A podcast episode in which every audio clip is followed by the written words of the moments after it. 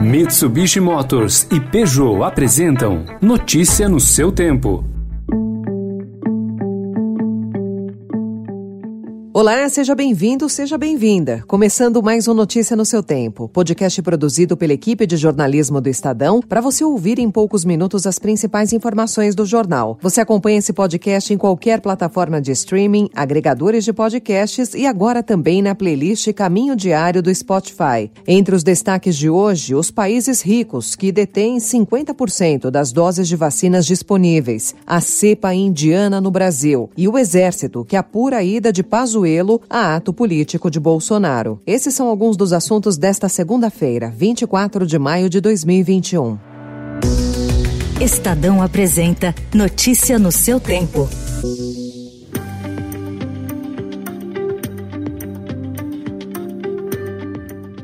O avanço das campanhas de vacinação contra a Covid no mundo, que bateu nessa semana a marca de 1,6 bilhão de doses aplicadas, revela a desigualdade entre países ricos e pobres. Segundo a Organização Mundial da Saúde, os países de alta renda, com 15% da população mundial, compraram 45% de todas as vacinas disponíveis contra a doença. Enquanto os Estados Unidos já preparam a vacinação infantil, cerca de 10 países, a maioria na África, ainda não fazem fazem qualquer imunização. A OMS estima que a situação pode prolongar a pandemia. Grandes laboratórios afirmam que seria possível imunizar a maioria da população em 2021.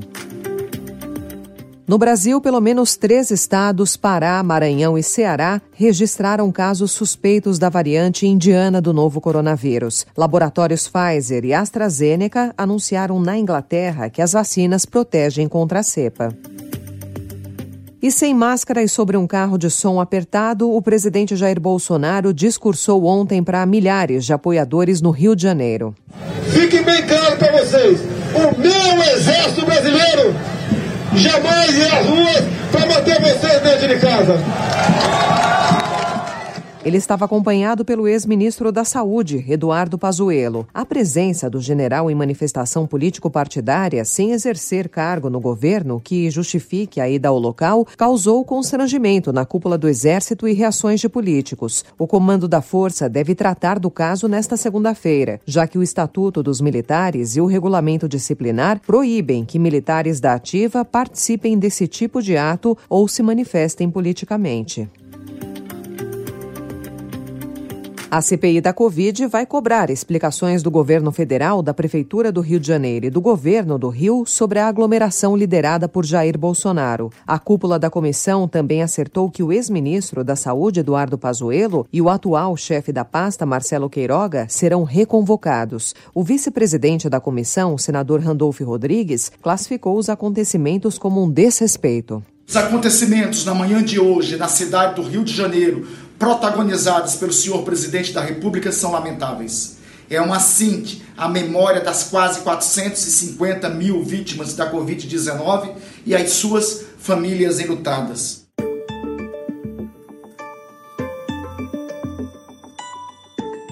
E o Rio de Janeiro lidera o ranking de inquéritos por crimes eleitorais no Brasil. Levantamento feito por meio da Lei de Acesso à Informação nos dados da Polícia Federal mostra que entre 2013 e 2020, o Estado abriu 3.487 processos. Dentro desse universo, há delitos eleitorais clássicos, como a boca de urna, apontado pelos agentes como a principal conduta criminosa no Estado. Mas ela esconderia, de acordo com a Justiça Eleitoral, a ação de grupos armados que dominam territórios milícias e facções criminosas. O novo prefeito de São Paulo, Ricardo Nunes, é investigado pela Polícia Civil por suspeita de participar de um esquema de lavagem de dinheiro desviado da prefeitura no período em que ele foi vereador. As evidências foram levantadas pelo Conselho de Controle de Atividades Financeiras, o COAF. Questionado pelo Estadão, Nunes afirmou por meio de nota que não há depósito sem origem na conta da empresa dele, mas não informou quem fez os pagamentos que levaram o COAF a emitir o alerta. O Brasil perdeu o último grande arquiteto que ainda projetava na prancheta. Aos 92 anos, Paulo Mendes da Rocha morreu ontem de câncer. Desde a morte de Oscar Niemeyer, ele era o mais renomado arquiteto brasileiro e o mais premiado de todos eles. Notícia no seu tempo. As principais notícias do dia no jornal O Estado de São Paulo. E em 20 segundos, Brasil descumpre compromisso de reduzir em 50% as mortes no trânsito. E o São Paulo, que celebra título do Paulistão depois de 16 anos.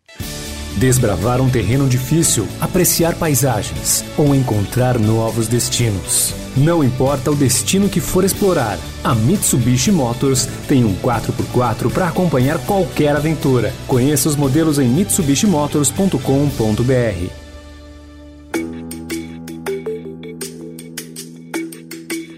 O Brasil ficou longe de cumprir a meta da Organização Mundial da Saúde de reduzir em 50% o número de mortes em acidentes de trânsito de 2009 a 2019. Considerando apenas as rodovias, o país teve diminuição nos óbitos de pouco mais da metade desse objetivo, 26%, apesar da queda acentuada sobretudo depois da promulgação da lei seca e da obrigatoriedade do uso de cadeirinha para as crianças. O mapeamento da agência 360 graus foi feito com base em dados da Polícia Rodoviária Federal.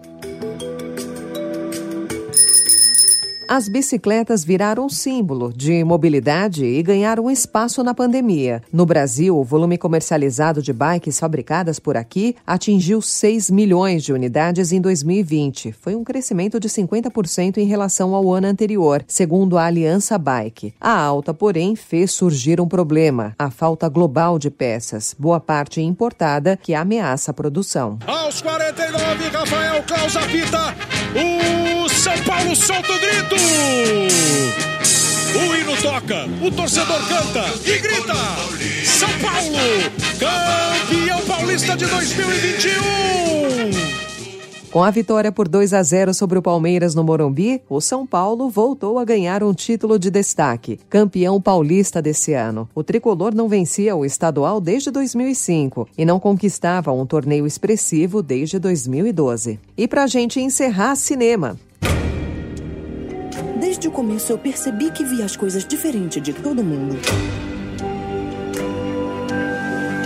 Isso não agradou algumas pessoas. Mas eu não era para todos.